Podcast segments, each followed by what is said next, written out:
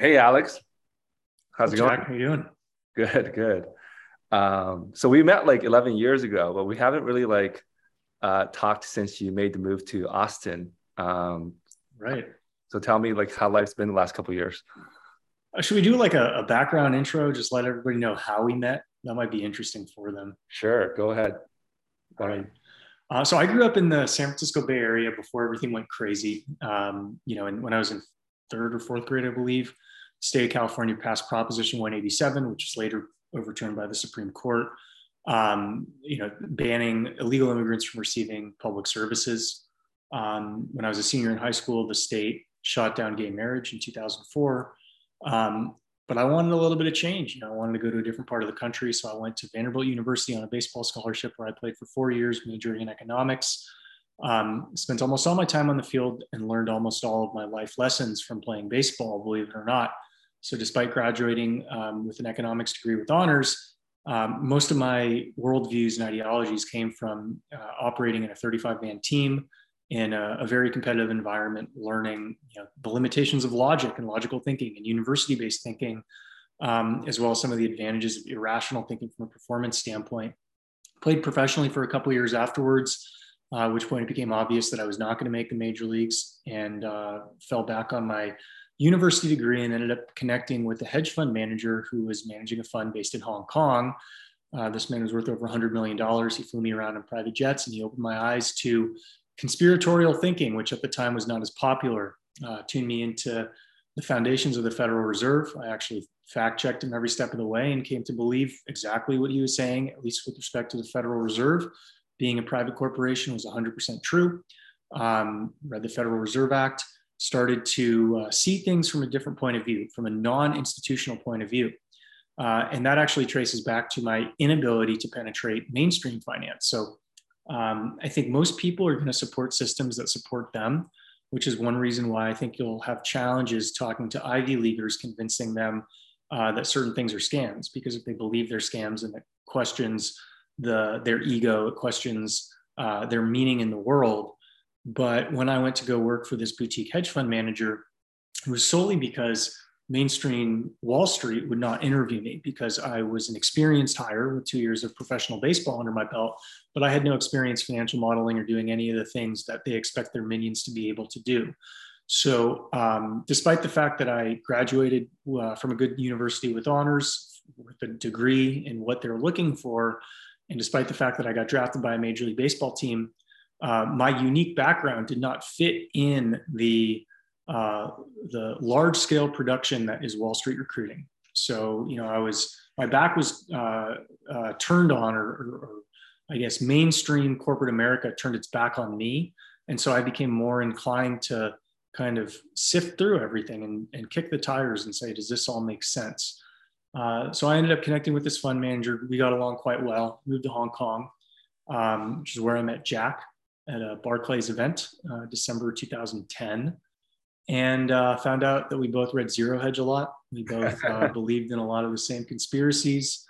And um, the move I made, which I guess I was a couple years ahead of Jack there, was I thought that the tech sector was going to do really well, given all of uh, what we believed about uh, central banks keeping interest rates really low, debasing the currency to bail out Wall Street.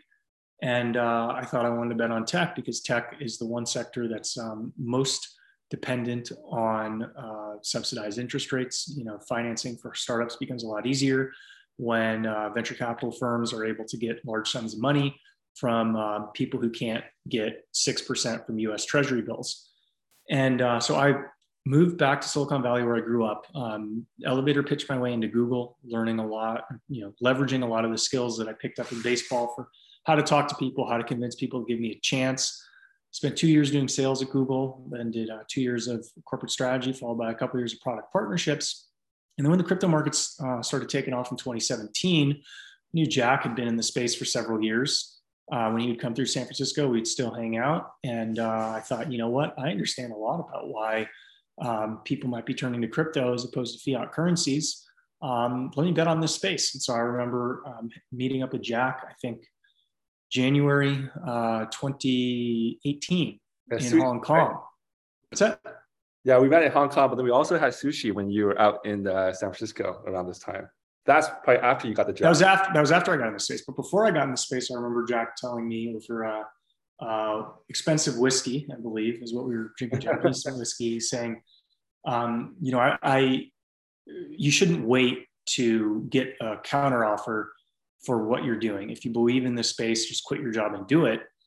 And uh, I thought, well, Jack's been saying a bunch of crazy stuff for the last 18 months, but he's been right about everything. So let me let me not listen to my own brain that's telling me, hey, hold your horses, and say, well, Jack's been right about a lot of far out stuff that he's been saying. This would include the 2016 election. This would include the 2017 bull run in the crypto markets. I think, you know, when he was saying that Bitcoin's going to be, you know, $10,000, $20,000, $35,000 back in 20, uh, 2017, you know, people were early 2017, everyone was like, what is this guy posting about? This guy's nuts. And he was saying, you know, certainly Trump's going to get elected in 2016. It's like, well, I think he has a better chance than what the mainstream's giving him, but I don't think it's a certainty. Well, Jack was right about that. And so, um, counter to my intuition, which was stay with my job until you get an offer with a better job, um, I took Jack's advice. I quit my job at Google without my next job lined up.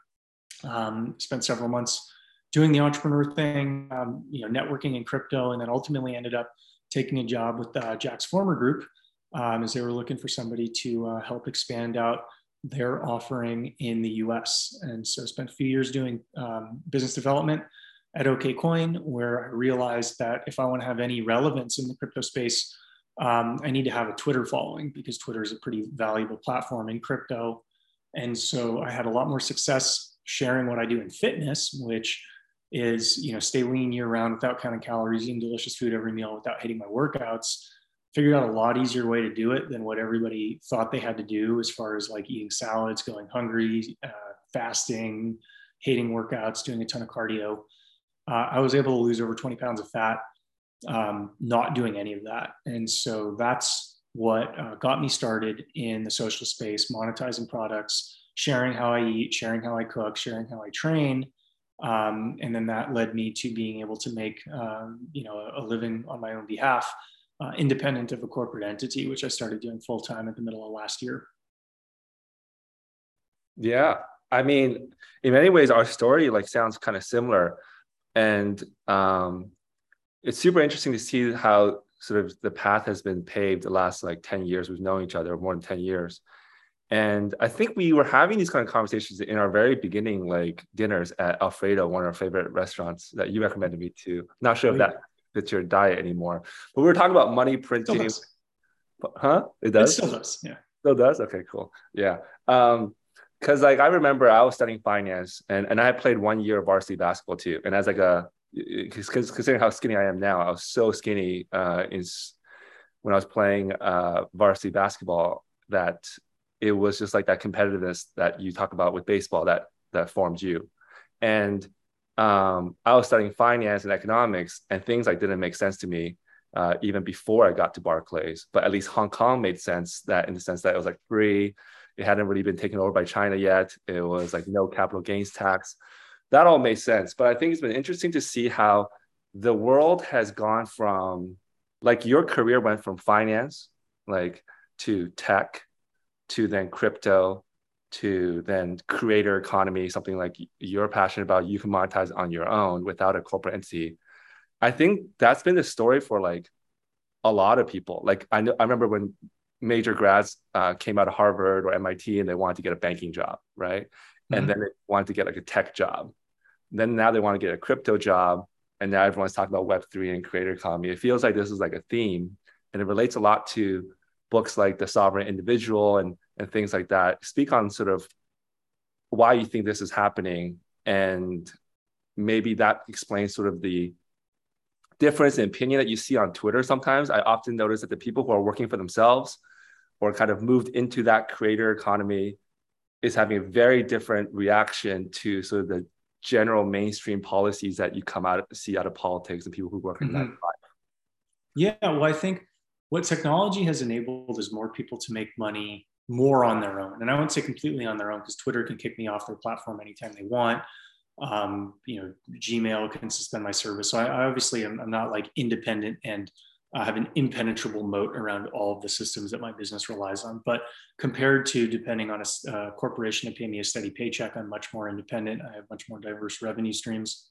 And what that enables is more creativity, obviously. And I didn't realize this while I was working at Google. I was always waiting for that idea that I would work on on the side and that I could get up to a few thousand dollars a month of profit that I could just quit my job and focus on building it and scaling it full time. Well, that idea never came to me at Google.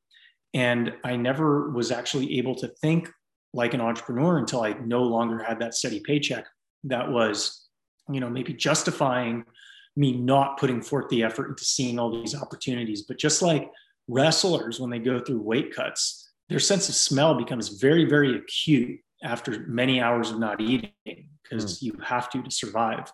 When you no longer have a steady paycheck, it forces you to see niches and opportunities that you probably wouldn't see if you were having a steady paycheck.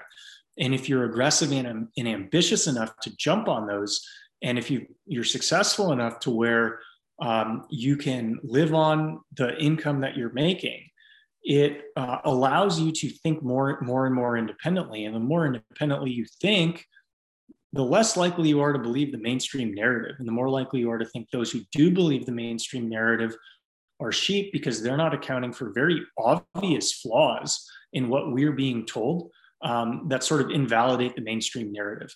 And so I think you know technology has enabled us to think outside the box by way of uh, working in smaller groups, succeeding in smaller groups, or even on our own. Um, and I think that'll persist until uh, our overlords decide that they want to economically cripple everybody and force them to become dependent on the state and corporations again but they have already made that decision. They've made that decision all along, right? But you're just seeing them trickle the policies in that makes it harder and harder for you Correct. to make that jump. Correct. Correct. Yeah. And I think it's interesting when you're, I, I kind of think of the world as always having been in chaos. Yes. Except the chaos is hidden from you. And it's like the idea of buying insurance. You pay a huge premium to buy the insurance to make it look like you're covered, but like it's not a good deal for you. So like like going to school is an insurance, getting a corporate job is a, sort of form of insurance, and it almost feels like um, when you do go off on your own, you might initially not make as much, but just as you are thinking about your steady paycheck and that's why you don't want to quit to do your own thing once you have a little taste of success on your own even if someone offers you the corporate world back at like a premium to what you're making, you're constantly thinking, how do I avoid that? How do I go? Mm-hmm. You're like on the different side of the fence now. And you, once you go that side, it's hard to go back. Yeah. I mean, the number one thing that I think about as a creator is how can I do this for as long as possible? Right. Because I, I mean, I recognize that my business is vulnerable. I don't yet have revenue diversity across uh, social platforms. Right. Most of my most of my buyers come by way of Twitter and if something happened to Twitter or my account or the algorithm, like that would really compromise my ability to, to provide for myself as it presently is. And so, you know, for the 15 months or so that I've been doing it, um, I've made nearly as much as I was making, you know, working for a, a well-funded tech company, and that's fine. And I can keep living the way I want to live, you know, if that money keeps rolling in. Um, and I just want to figure out how I can preserve this as long as possible because more and more opportunities present themselves to me to me the longer I'm in this game. Yeah, it's super interesting. So like I know a lot of people obviously on, on social media and through the books that they they buy from you uh, are keen to learn about fitness and about health. Um, I'm curious to ask about the business of Alex Feinberg. Mm-hmm. Uh, and if uh, to as much as you're willing to share, it's like when you make these posts or when you sit down to write one of these books, uh, whether it's a nutrition guide or a workout guide, and then you go about sort of marketing it, what are the steps that um, that goes through that in terms of deciding like what's your price point? Like, is do you go for more customers, less customers? What kind of conversion rate do you find when you do make those tweets out like, hey, I did this, this is a testimonial, and I kind of see the playbook. I follow you a lot, mm-hmm. sort of like every week or every every day you'll, you'll promote a different kind of program. Walk me through mm-hmm. that business. Yeah, so I write the way I speak. I just try to deliver my message as clearly and concisely as possible. And so, um, you know, even my diet framework, right? People think they need to write 60 page, 80 page books because that's the type of books that we would buy when we were younger. But to me, that's superfluous. You know, most of the tools that I use to solve problems can be explained in 10 to 20 pages. And so I think, well, why create more content that doesn't help people? I don't use it. It's just fluff. Um, I'm not in college. I don't have to meet a word count. I'm just going to get people what they want as, as precisely and directly as possible. So it takes me about a couple of weeks to put together a new ebook um, because everything I do, I've tested myself. I can explain exactly why I think it works, why it doesn't work, what the shortcomings are, what the edge cases are for why it won't work for some people. Uh, I just know these things, and uh, and so I'll put pen to paper or you know fingers to my keyboard, write it all out for a couple weeks, find some images, send it to a, a, uh, Fiverr designer, go back and forth on several iterations to, to get it to a point where I think it's commercially presentable. Um, and then usually I'll just launch it. You know, in the beginning, I, I had more affiliates who were promoting my products because that was something that was more common on Twitter uh, at the time a couple years ago. Now I think people are affiliating less for others, um, as I think Gumroad courses are not as unique as they were two or three years ago. Um, and so I'll just put it out. The price point that I charge, I charge a higher price point than than most people, just because I found that uh, you know if I put an ebook out at a forty nine dollar price point, I might have a 3% conversion rate. If I put it out at a 25% price point, I might have a 4.5% conversion rate. So, you know, and then the other thing is like the higher the price point you charge, um, the less uh, kind of cheap people who you have in your ecosystem. And so, one thing that you'll find paradoxically um, is if you charge high price points, you get better customers. Mm. And uh, across industries, people say that they're the people who give them the most headaches are the, are the ones who buy the lowest cost products. And so I've I've issued lower cost products before, and the people who buy those lower cost products complain more than the people who buy the higher cost products. Not that they complain a lot, but but it's more. You know, one percent of people who buy your stuff are not going to like it, no matter how good it is. Um, but if it's a lower price point product, maybe it's two percent. And so I just don't want to deal with those people. Um, you know, I I would like to target growing my uh, my daily product revenue, um, at least on a month to month basis or quarter to quarter basis, because that's a leading indicator for how my coaching revenue is going to come in. Right now, my business is structured about 50 50 between product revenue, coaching revenue. Um, and I will say that right now, my business isn't an investable business because it doesn't have the monop- monopolistic attributes that you would expect um, from a highly investable business. So, one of the challenges about commercializing a good and effective approach to fitness isn't that complicated at all, right? It doesn't require uh, constant maintenance. It, it requires constant maintenance, but it doesn't require constant coaching, right? And so, one of the benefits that the profitable solutions have and the investable solutions have is they don't work right away, right? And so people can people are much more inclined to buy into things that offer them linear progress whether it's a career or a service that they're buying, because they can check that they've made progress over two weeks. May not be all the progress that they want, but they're an inch closer to their goal so they can keep investing the time and resources and energy. Um, the challenge with my business is for the people who um, have had tremendous results with it, they get those results in one, two, three, four months, and then they don't need me anymore. And so it's like I'm transforming people's lives, and sometimes it's like for $500 or less and you think like wow if this person didn't come across me they're probably looking at tens of thousands of dollars of medical bills as right. well as uh, decreased life satisfaction shortened life expectancy um, if i'm solving that problem that should be a 50000 price point product but good luck convincing people that hey um, i'm not going to let you try it and you got to pay me $50000 for me to work with you um, and you'll see after the fact right people want to try things are understandably skeptical in the beginning but if people learn the secret sauce within like four to six weeks, I don't have the the negotiating leverage to say, okay, now I'm going to take it away from you unless hmm. you pay me the fifty thousand dollars that it's actually worth to you.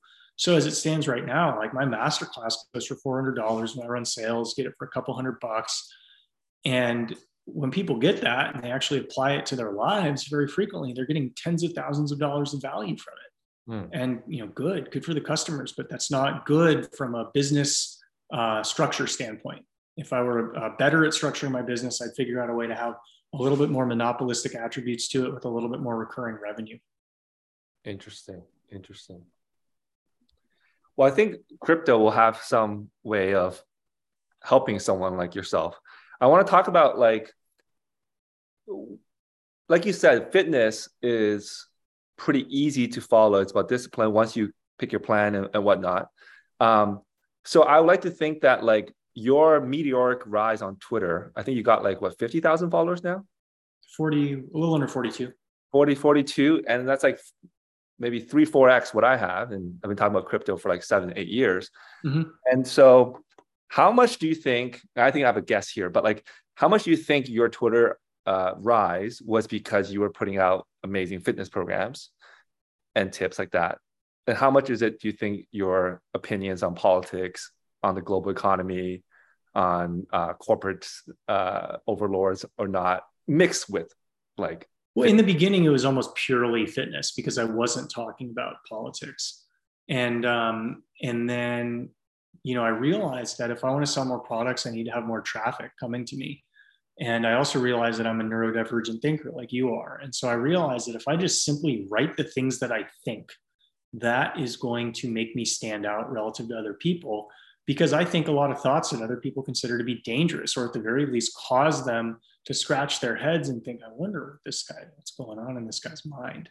And so my followers are, you know, they're generally interested in fitness, but that's not why they like my account they like my account because I'm able to articulate the things that are on the, the tip of their tongue that they can't quite articulate themselves, but they have a general feeling that something approximating what I'm saying is going on. Um, and so, you know, a lot of fitness accounts rise, no, not just talking about fitness, but talking about things that are closely related to it, like personal sovereignty, accountability, self development. Um, because if you're going to develop the tools to have a really good body, you also have to have the strong personal accountability. You can't have a victim mindset. And the people who are very accountable and are self accountable tend to steer towards sovereign individuality or individualism.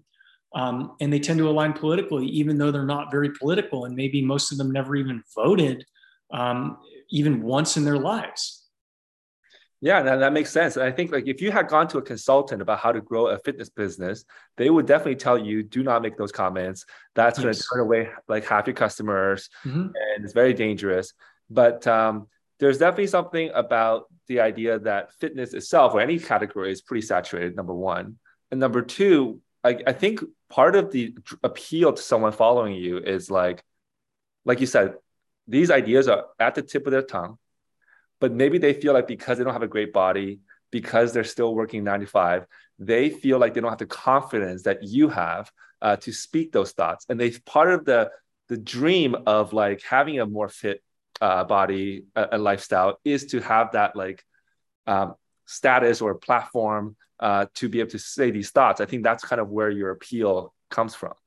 Well it's definitely important. I realized when i first started you know going down the conspiracy rabbit hole that I'm saying a lot of things that make people uncomfortable mm. and really question, you know, some of their foundational understandings of the world. And I need to be good looking if I'm going to say these things, because if I'm, they're going to look for anything they can to dismiss what I'm saying. So if I'm fat, it doesn't matter how logical the points I'm making are, they're going to dismiss it. Um, if maybe if I'm not fat, but I just don't look good, I don't speak well, I don't dress well, they're going to use that as a, a, reason to rationalize why it makes sense to ignore me.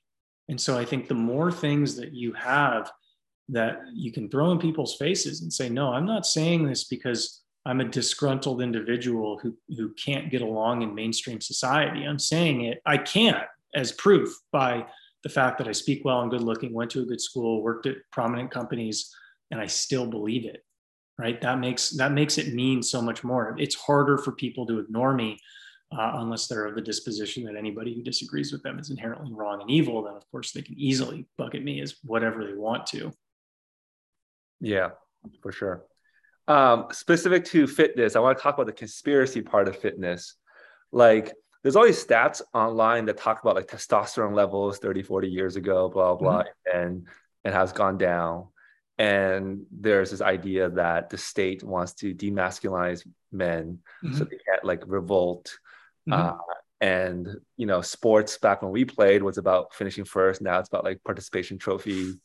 Uh, it was about participation trophies for a while depending on the, the yeah, yeah, it was starting there when even when we were kids. But uh depending on how, how high you played so like how much do you buy into that and how much do you think this trend might be reversing and people are starting to take care of their themselves in the next generation? So I'm not certain that there's an overt strategy to um, chemically emasculate men. Okay. I do think there's a, an overt strategy to psychologically emasculate men. I think the concept of toxic masculinity is promoted by those in power who want to disempower their most likely dissidents, which are typically men from the age of, say, 15 to 35. And if they can stigmatize dissent, which is what toxic masculinity is, it's a stigmatization of dissent, um, then they can effectively hamstring those who might, in other circumstances, form uh, a revolutionary coalition and depose them from their uh, positions of, uh, of, social and political power. Um, I'm less inclined to think that there's an overt strategy to chemically emasculate people, but I do think that's what's going on. You know, whether it's it's an overt strategy of social control or merely capitalism playing out.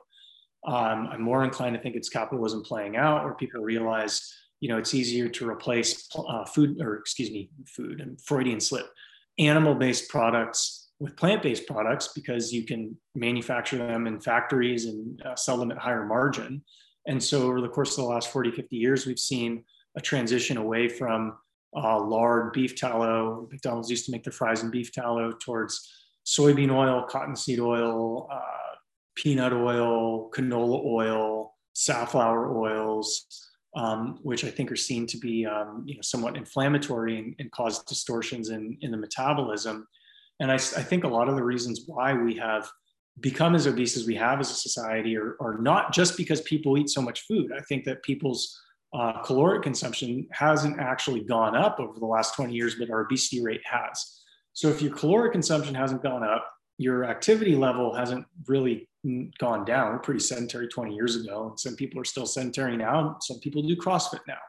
Um, if the physical activity of a society is relatively stagnant, the caloric consumption is relatively stagnant, but the rise of obesity is, is there, to me, this indicates that it's actually an endocrine question.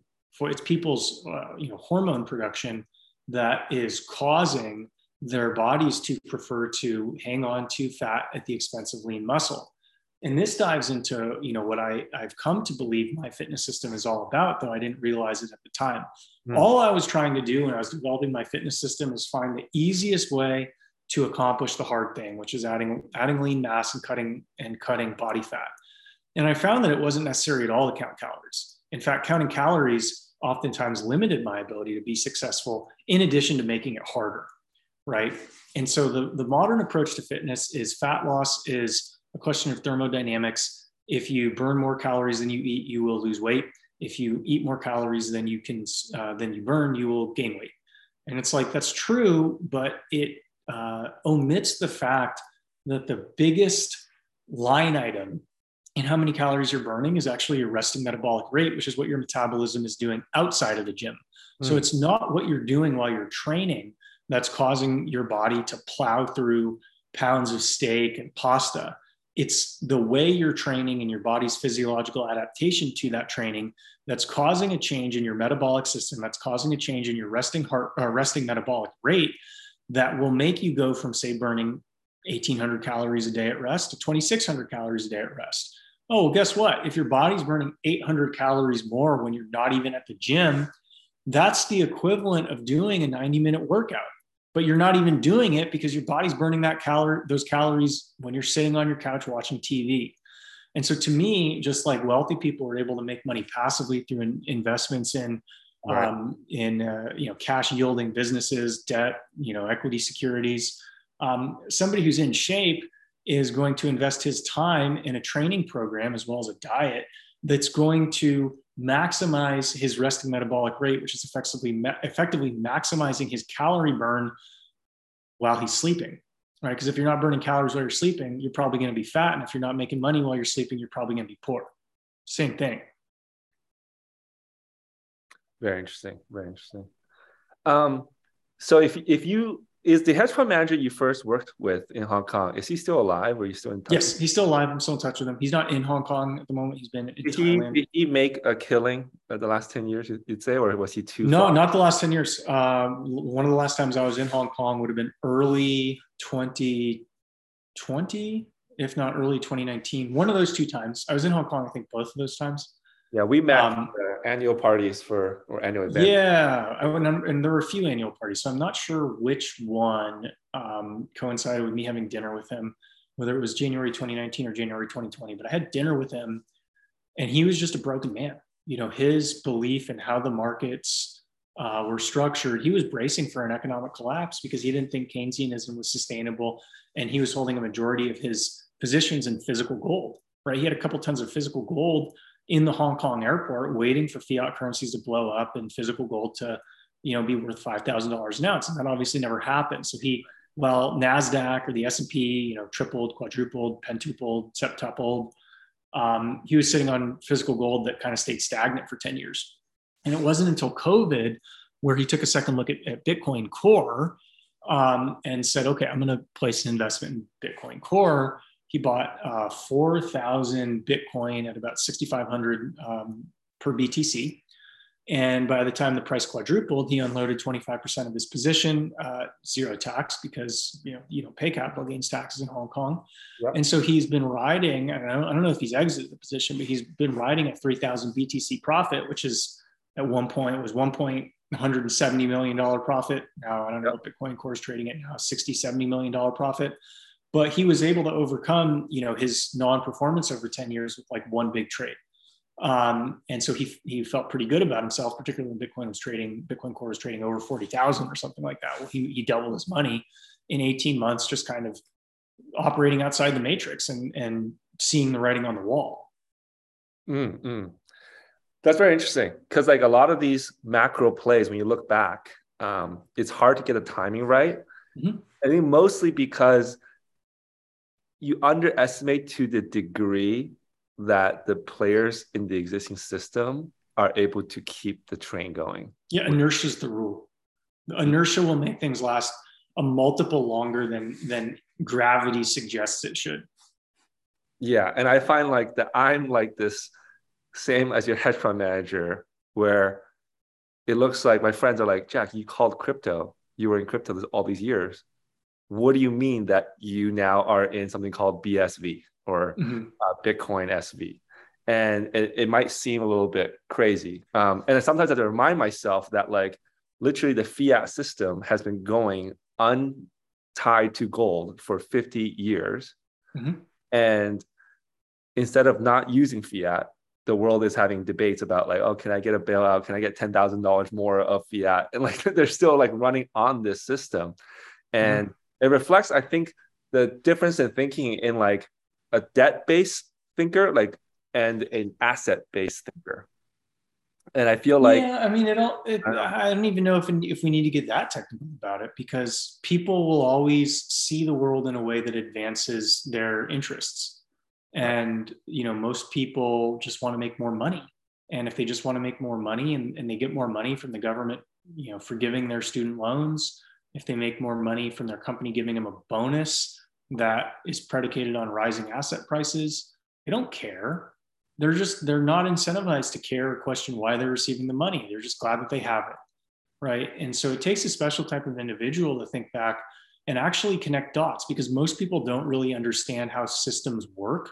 They understand what they've been told in school and then they quickly forget it. That like I think the difference between you and me relative to other people is we're both capable of learning an explanation that's been presented to us in a university format and we're also capable of seeing the inconsistencies between that, that explanation and the real world application where yeah. most people are only capable of doing one or the other and when you have fluency in both academic like academic linguistics and, and academic thinking but you also have fluency in, in understanding um, you know inherent contradictions or empirical contradictions in that explanation you know then you start having an existential crisis of like wait this is not true. What they're what everybody is believing is not true. This can't go on forever. They're all going to realize what's obvious to me.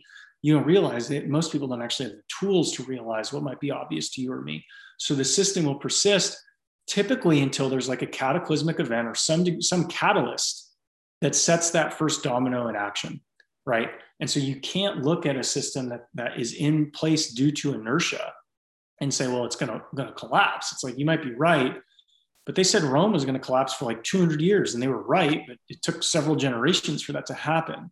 And I think that's the same thing with the fiat system. Is like even though a lot of it's impractical, a lot of it still works. Right? We're seeing high inflation, but our high inflation, you know, even if the BLS is understanding it by double or triple, is still under 30%, which is still more stable than most other fiat currencies are managed.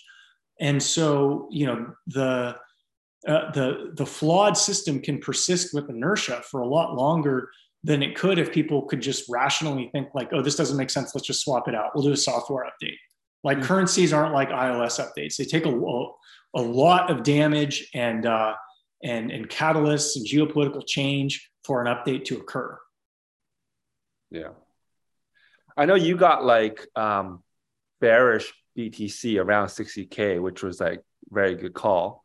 Um, what uh, through your years of you've obviously heard me talk about crypto or Bitcoin since like 2013, and then you li- you worked in it from like 2017 to 2019 or 2018 2020. Now you're kind of doing your fitness thing. Take me through sort of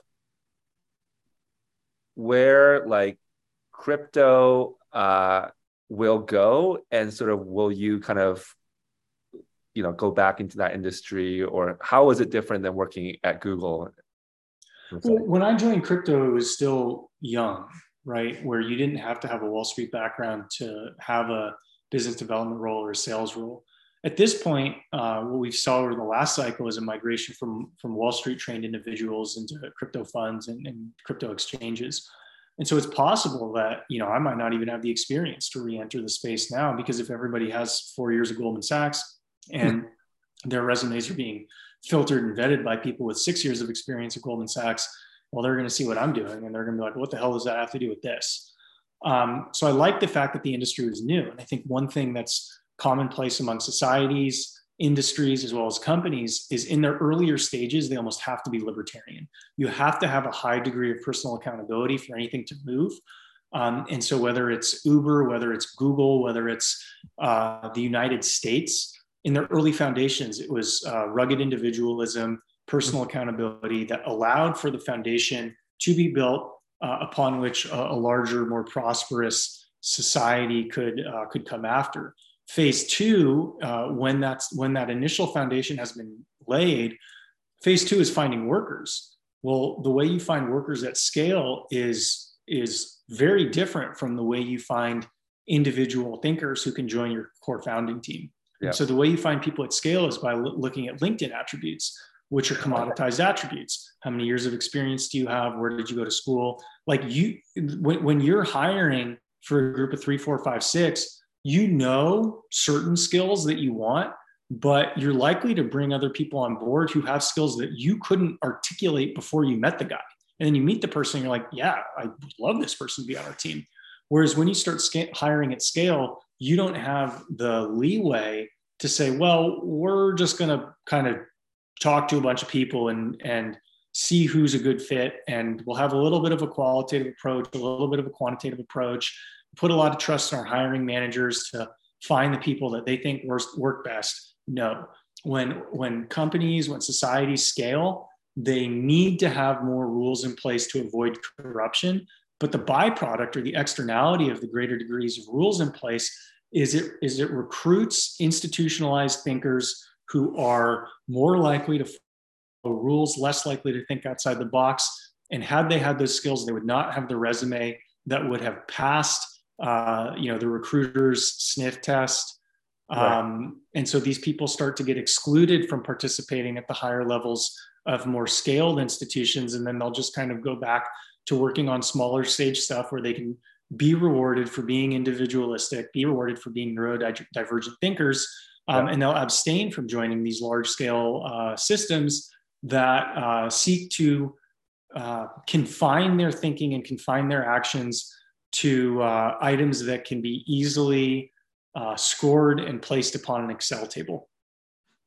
Yes, a couple of things I want to pick up on there. That's super interesting.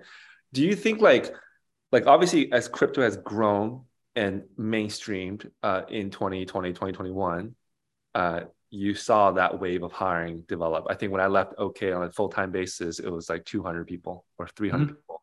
And now I heard from my friends there, it's like 3,000, 4,000, going to be 5,000. And really, yeah, it's something it's something crazy. Now I, I think they might be generous in the way they count customer service or something like that. Um, uh, mm-hmm. But certainly like five, 10x bigger easily. Um, do you think that like that presumes that crypto can be contained in an institutional way, the way tech was uh, or or internet was? Because like I see, I don't know if it's just a bear market, but I do see like reports that Coinbase's earnings is is down. They're losing a billion dollars a quarter. You know, I, I don't read the financials, but like if I get that wrong, don't sue me. Like, is it like harder to continue to just add this kind of um I want to call it generic, but like corporate trained staff to scale your crypto company because there is such disruption happening like every era. Like you go from Coinbase to Poloniex to Binance to FTX to Uniswap to now DeFi, like all kinds of craziness. Is it hard to like do those two things come against each other basically? They do. Um, some for reasons that you're alluding to, some not for reasons that you're alluding to. So one of the reasons why it's hard to scale a team in crypto is why are you interested in crypto? Oh, you're interested in decentralization, right? You're interested in um, in not being in a corrupt environment. You're interested in fairness. Okay, good luck finding that at a company over 2,000 people, 5,000 people. I'm not saying it doesn't exist, but it's like incredibly rare. The larger scale the company operates, the more impersonal its rules need to be, the more bureaucratic layers get thrown in um, the less your individuality is going to be rewarded. And so, why would you want to decentralize the monetary system? And why would you see value in decentralizing the monetary system while simultaneously placing all your eggs in a basket of centralization, right? If you're getting like equity based compensation in a, a large crypto firm, there's an inherent contradiction there, which is going to make it's going to cause cognitive dissonance in at least a portion of the smartest individuals who might otherwise apply.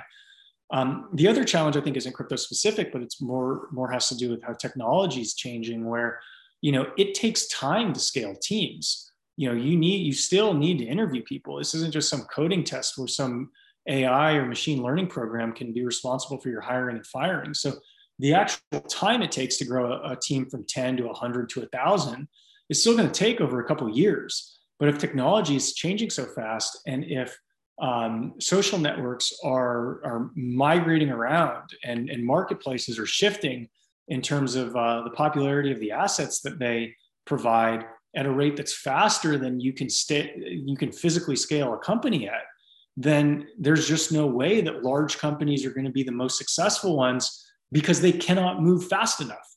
Mm and this is where the, the, the new level, the new crypto level conspiracy theories come in, where these companies that find themselves in this situation are sort of incentivized to work with governments to pass regulation and policy that favors the bigger companies, so that it's harder to disrupt their moat um, yeah. in this industry, right? You buy well, the Animal Farm, right? Animal Farm is obviously true right? You know, you say you want this, but then you're given a position of authority, and all of a sudden your focus shifts from the stated goals of the revolution to protecting your own loot, right? And so, you know, that's one of the reasons why um, it makes sense to have term limits, right? You because people have very different ideologies when they're on the ascent versus when they're at the top of the mountain.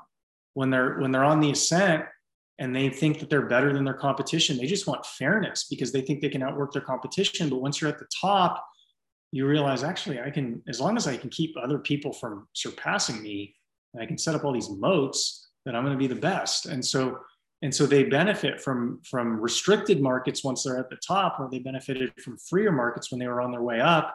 And the human brain is adaptable enough to find logical reasons for why the thing that, that selfishly benefits you is actually morally correct right? So that's one thing that i noticed about working at, at google is I, I didn't like a lot of things. Didn't like a lot of things about how it worked until they started paying me more. And the same things i didn't like still didn't like but i could i could overlook them a little bit easier mm. right?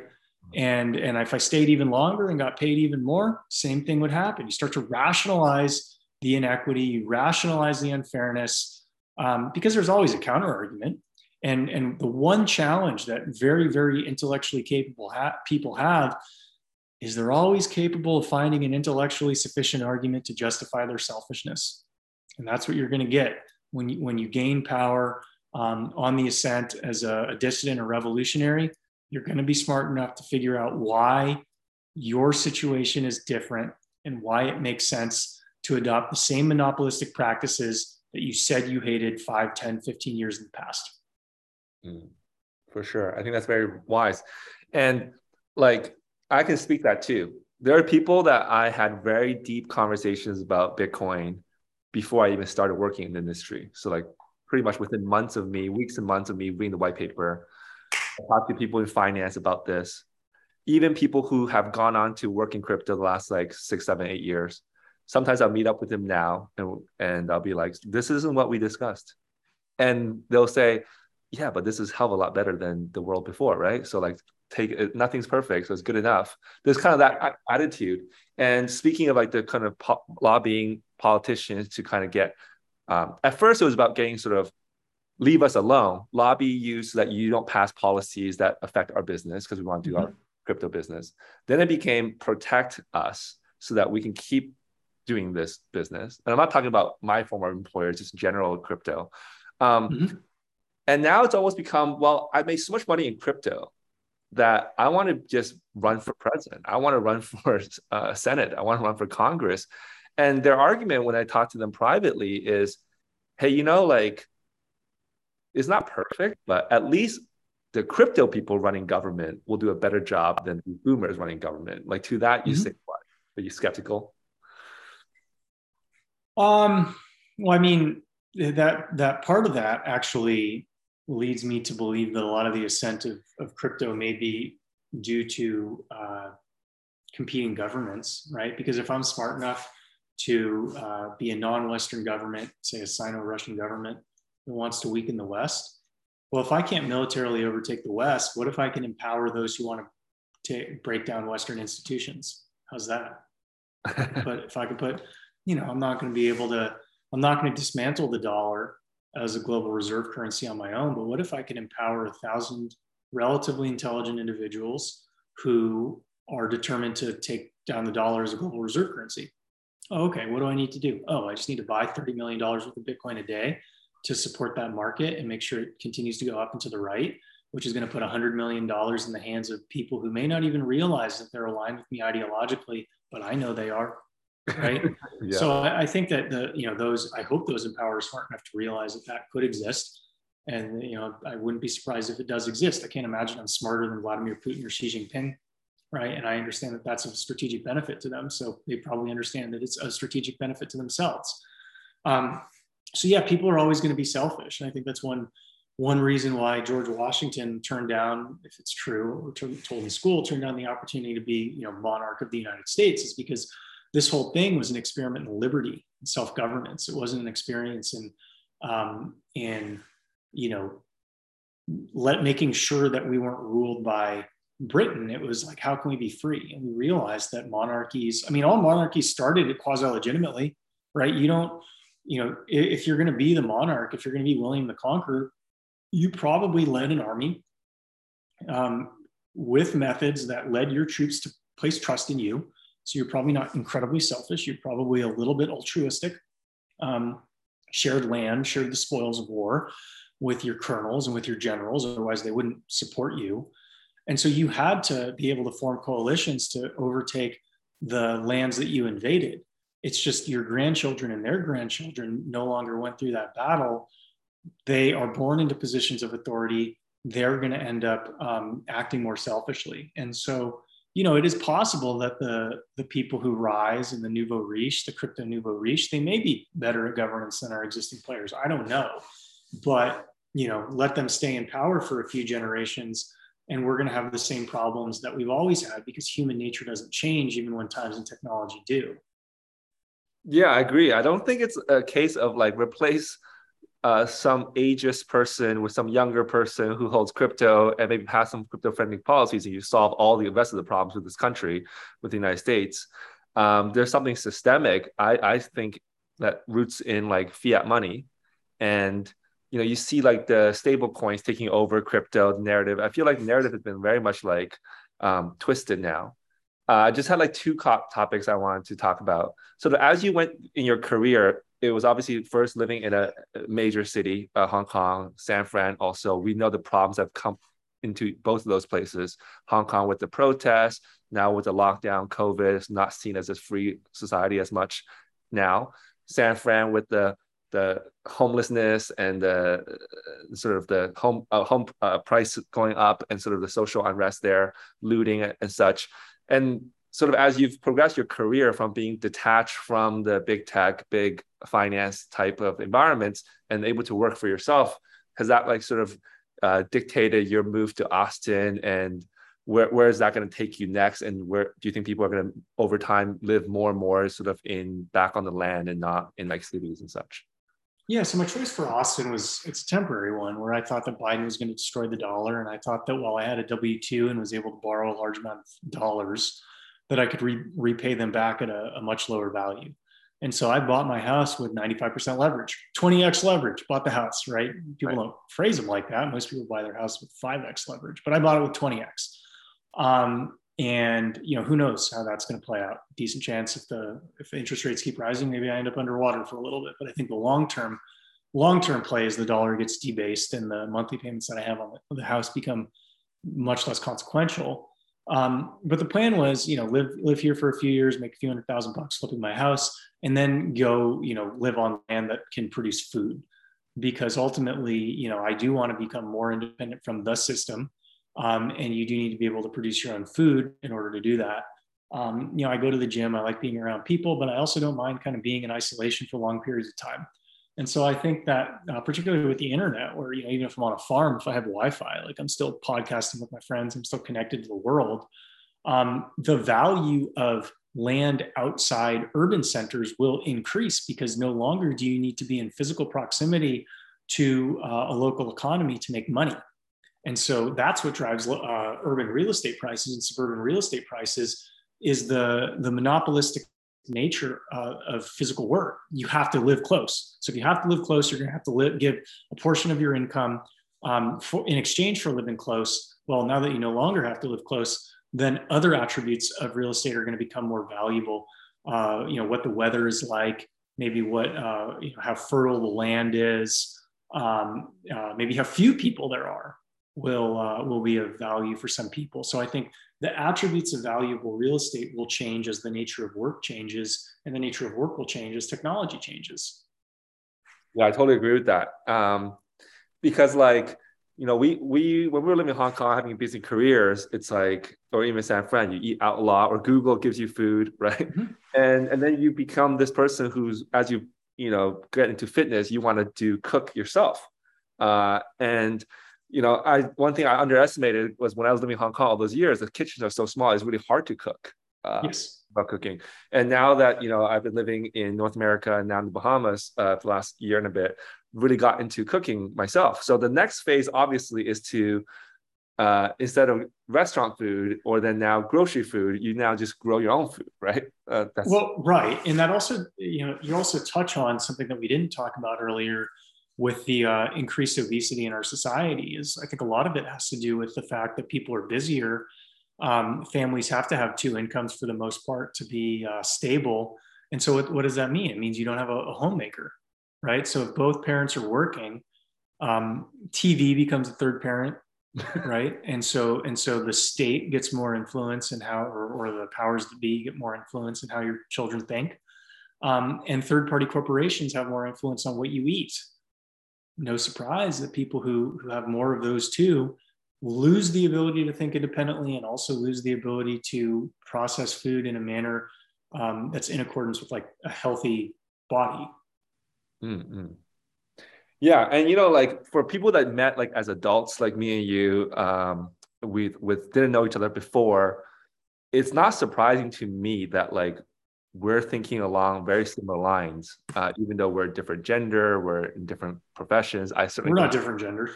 no, sorry, sorry, not different race. My bad, different race. Oh, uh, half Chinese. You have Chinese, yeah, yeah, yeah. But uh, I, I just think like that. I can recall our first conversation is one of those things where it's like you you talk touch upon this idea of like neurodivergent and, and whatnot. Like I'm almost certain that like the life you're talking about will be the life you will live, and it will be the new phase of like living on your own on your farm creating yourself. Uh, certainly i will i will be doing that not about the fitness topic but on some other topic. I think we're absolutely going to be right in like five to ten years. Speak to me about this expand on neurodivergent to the people who like don't understand what you mean by that and how that affects yeah neurodivergent if you think differently than other people right? And so one thing that i do is it this surprises people because people who know me think I'm smart. It actually takes me longer to learn concepts than it takes most people with Ivy League degrees. So one disadvantage that I had working in a corporate environment is took me probably 4 to 8 months to learn how to do a job that Ivy Leaguers could probably learn in 2 to 4 months.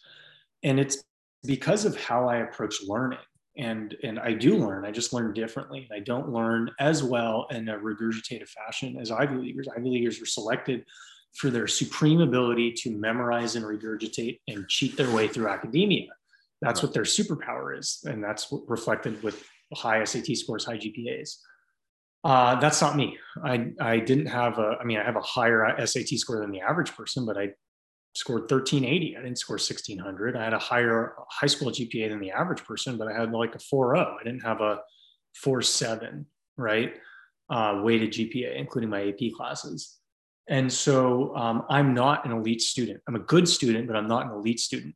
And uh, and what and part of that is because I learn things in a way that makes sense to me. And so it just it's like it takes my brain longer to digest information into uh, into bites that are compatible with my worldview in ways that I will understand. But what that means is four months down the line, when that other person, when that other Ivy League educated person has figured out how to do the job two months in, well, I haven't given up two months in just because the other person learned how to do it and I didn't do it. I'm fighting against cognitive dissonance that, um, man, I'm learning this thing, but this is proving something else that I'm learning to be invalid. So, what is an overarching narrative that can explain these inconsistencies? And I think people who are, you know, closer to ENTJ, INTJ, Myers Briggs types uh, are going to be more acutely aware of narrative inconsistencies. So it's going to take them longer to, to digest certain information um, than the, the people who are extremely good students and what that means is they're going to have more problems with corporate narratives. They're going to have more problems with institutional narratives because they're going to see edge cases, or they may even be an edge case hmm. that represent um, um, an exception to the rules. And the rules don't align for, for the edge cases. Rules are created for mass market. And so when you realize that I think independently, I think I'm smarter than the people who I'm working with, but the system that I'm in doesn't reward the type of intelligence that I have. In fact, it punishes it because the people who are more obedient are able to put their heads down and just work for the company for more hours of their day without feeling like their soul's being robbed from them. I need to get into a space that rewards me for my differences rather than punishes me for it.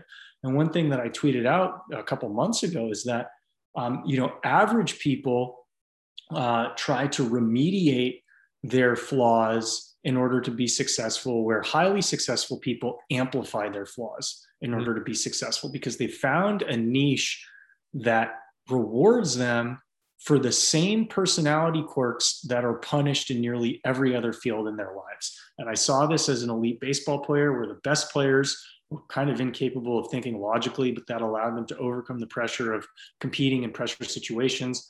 I noticed the best sales reps that I worked with couldn't do math, but that allowed them to pitch higher dollar amount packages to people without them realizing that they were ripping them off. Um, there's a lot of benefits to being imperfect, and a lot of your life and career will steer you towards rectifying those imperfections so you can fit in with the group. But if you're lucky and fortunate and try hard enough, you may be may, you may be able to find something that rewards you for the same thing that you're being punished for in every other walk of your life. Yeah, it's interesting. I want to just get into that for a little deeper. Like when, when you talk about neurodivergence, um, I think in a scientific way, it means that like I think nine, 90% of people are left-brained and so they're right-handed. I think 9% of people are left-handed, like a normal left-handed, like like a Bill Gates type. Sure. Um, and then I think the last 1% um, is split between uh, ambidextrous people who are both sides of the brain doing the same thing, like yeah, pitch with both their left hand and right hand. And I think personally, I fall into this thing called cross dominant or mixed handedness, where I'm much better with my left hand or my left side of the body at certain tasks, and I'm better at other tasks with uh, my right hand. And mm-hmm. I switch it up, I would be very bad at both tasks. Mm-hmm. Uh, so it reflects that there's like two different brains inside my brain that are competing a, a, process differently. So on some days I could seem very hippie art artist type person, and other days I can seem like a g- generic like Chinese person who's like good at math, like stereotypical like um, uh, left left brain person. Like when you think about that way, do you think like the fact that most people are doing this nine to five routine, study hard at school, getting the A's and getting to university. Do you think that's something that the society has like trained into them, or do you? Th- be, uh, and that's because of the way that their brain is kind of like made up, or do you think this is like something that there can be something like a great awakening where people find this idea of thinking outside the box like, the, or, like if we had trained kids differently then the current school system does that do you think we can live in a world where more people are this kind of creative entrepreneurial type um, yeah, the question is of what order of magnitude. So I think 150 years ago, when most Americans were farmers, they were all small business owners. They had to be. And so I think that um, while people may not have been as well versed in like Shakespeare or Nietzsche or uh, John Stuart Mill 150 years ago, not that most people are very well right now, but um, they were much better at arithmetic, uh, understanding if somebody was lying to them. Um, they were better at the skills that were needed to put food on their table at that time.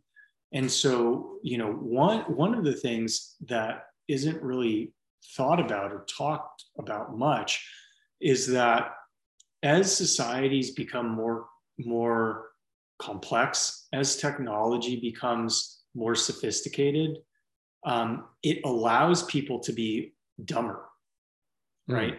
And so the human brain is actually uh, shrinking, shrunken in size over the last 30,000 years. And nobody seems to know why. No anthropologists seem to know why, but I think I have a good idea.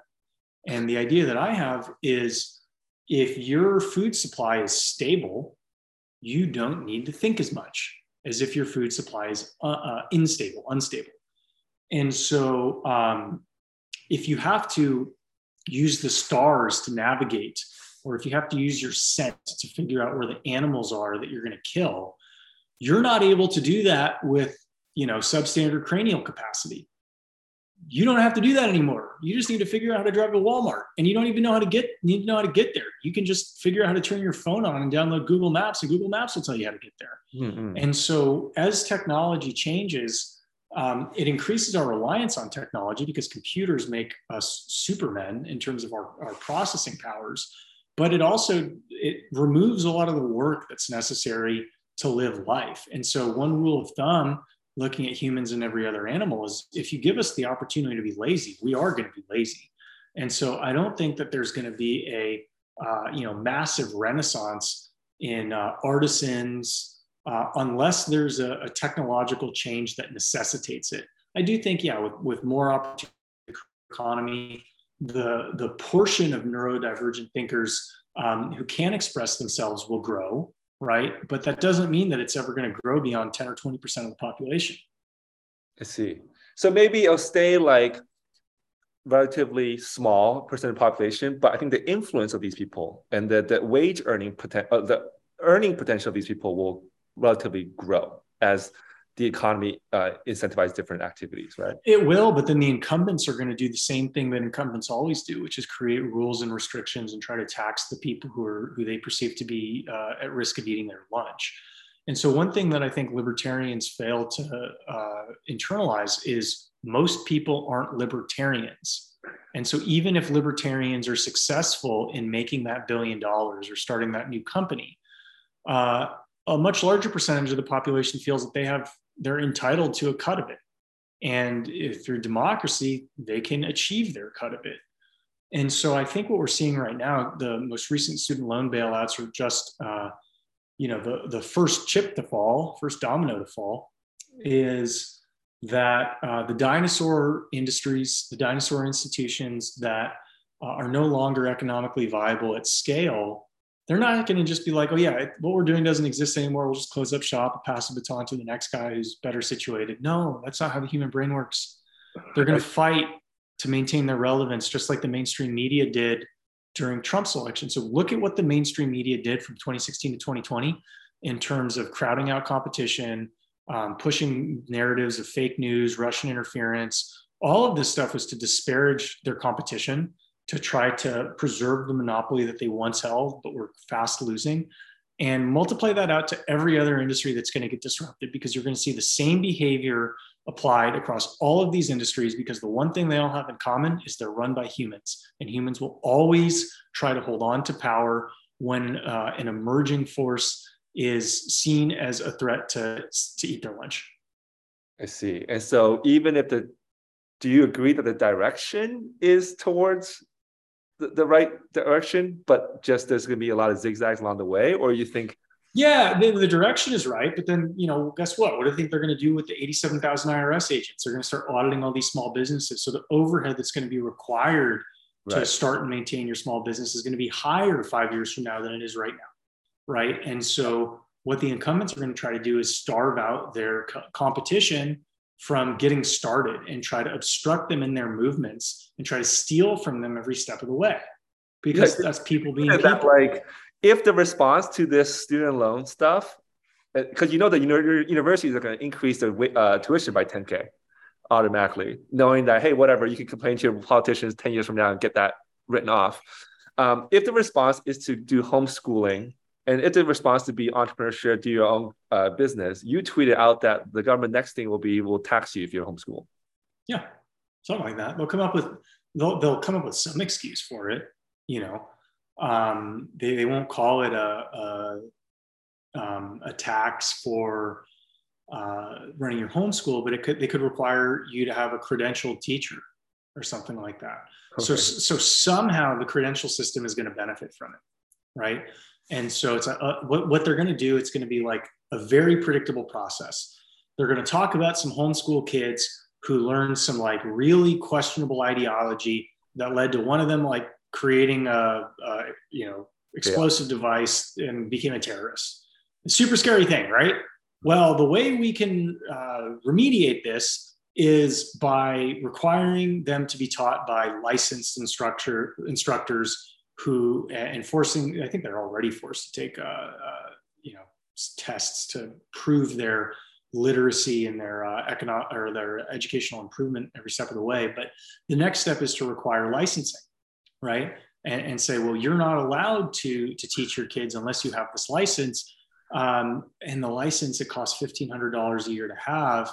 Now we know that that might be a you know might be a little bit prohibitive for some people, but it costs us money to make sure that we have qualified individuals running the licensing process to make sure that we're safe against uh, you know these white supremacists who are using these homeschools to radicalize their kids. And they're always going to call dissidents radicals, right? Because that's Silvio Berlusconi did it when he kept getting attacked by Italians. He'd always call them mentally ill. I don't know whether they were or they weren't. I just know quite randomly every time somebody attacked him in public, the guy was mentally ill. Interesting. Probably not. Um, and, and, so, uh, you know, if you introduce a $1,500 impediment, that's not going to get rid of all of the people, but it, it probably actually will get rid of like 40% of them because most Americans don't have $1,500 easily accessible. Um, and so, you know, as long as you can hamstring the, the majority, and then, you know, that can buy you time to figure out how to hamstring those who are a little bit more uh, more economically prepared. Um, you know, you could you could do something, uh, you know, as as much as um, you know, offering tax benefits to people who've gone through certain schooling, right? You know, you can say, well, um, we want we want to make sure that everybody who's gone through an accredited university is able right. to pay back their loans. So we're going to have a uh, variable tax rate for people who've gone through the, the state funded school system. They're not going to call it the state funded school system. They're going to call it the formal education system. Uh, they're going to be on this, this rate table where everybody else will be on that rate table. Um, and it's fair because we, we really want to encourage people to uh, to go to school because people dropping out of school is like the biggest problem that we face in society or something that they make up. And uh, they'll figure out a way to get their money. They'll figure out a way to hamstring their competition through rules and regulations. We, you know, we can probably lay out about six different strategies, and chances are they're going to pick one, two, or three of them. Yeah, like if if both parents are working, you get a tax break. So now you don't want to stay home and take care of the homeschooled kids. You want to go work and things yeah. like that. So, um, something like that. I don't know. Yeah. Um, so I want to wrap up. And so for anyone who's been listening to this, Alex is clearly the most fit person we've had on the show so far. Might be I the don't most. know. We haven't we haven't done the app shot. Let's see. Uh, there you go. Uh, Poor lighting. The sun's coming down. There you go. So now you know the Twitter pictures are not, are not fake. Um, yeah. So for any of the audience that's been listening to this for an hour and a half and they were you know listening to on the couch or in the car and not exercising take it away with sort of like one uh, fitness tip for them and then how they can find you and get started on their fitness journey um, and buying your products. So what you want to focus on in fitness is building your metabolism and also introducing elements that have a chance of regulating the food you eat right? And so by that i mean how do we increase your passive income as a as an individual so your passive income is how many calories you burn the way you increase your passive income is by getting a very strong lower body, right? People don't realize that the lower body lifts that you do are going to build more muscle mass than the upper body lifts because your lower body has more muscle to build than your upper body. So if you want to maximize the amount of calories you burn in your sleep, you need to train your legs heavy. Um, if you want to limit the amount of foods that you're eating, nutrient dense protein dominant food is a very good uh, first step. Being properly hydrated, properly rested, not consuming too much alcohol, other great steps. Curtailing sugar and carb consumption can be very helpful for some people in making them effectively satisfied, not eating as much. Um, and then intense interval training, um, I found also has the uh, potential to moderate appetite. So you guys see how I look. Uh, I don't count calories. I don't go hungry. I don't hate my workouts. Everything that I do in the gym has a performance goal. I'm not trying to like get shredded for some event. I just always look this way or some, you know, some degree of it pretty close anyway, sometimes better, sometimes worse, but always approximately like this. Um, because my relationship with, with fitness is sustainable. I don't do anything one day that I'm not willing to do every day for the rest of my life. And so if you're interested in learning more about my programs, follow me on Twitter, follow me on Instagram, Alex Feinberg one. Not sure if you can see my name here, F E I N B E R G, Alex Feinberg one on both of those platforms. My DMs are open. Hit me up. Uh, always good to chat.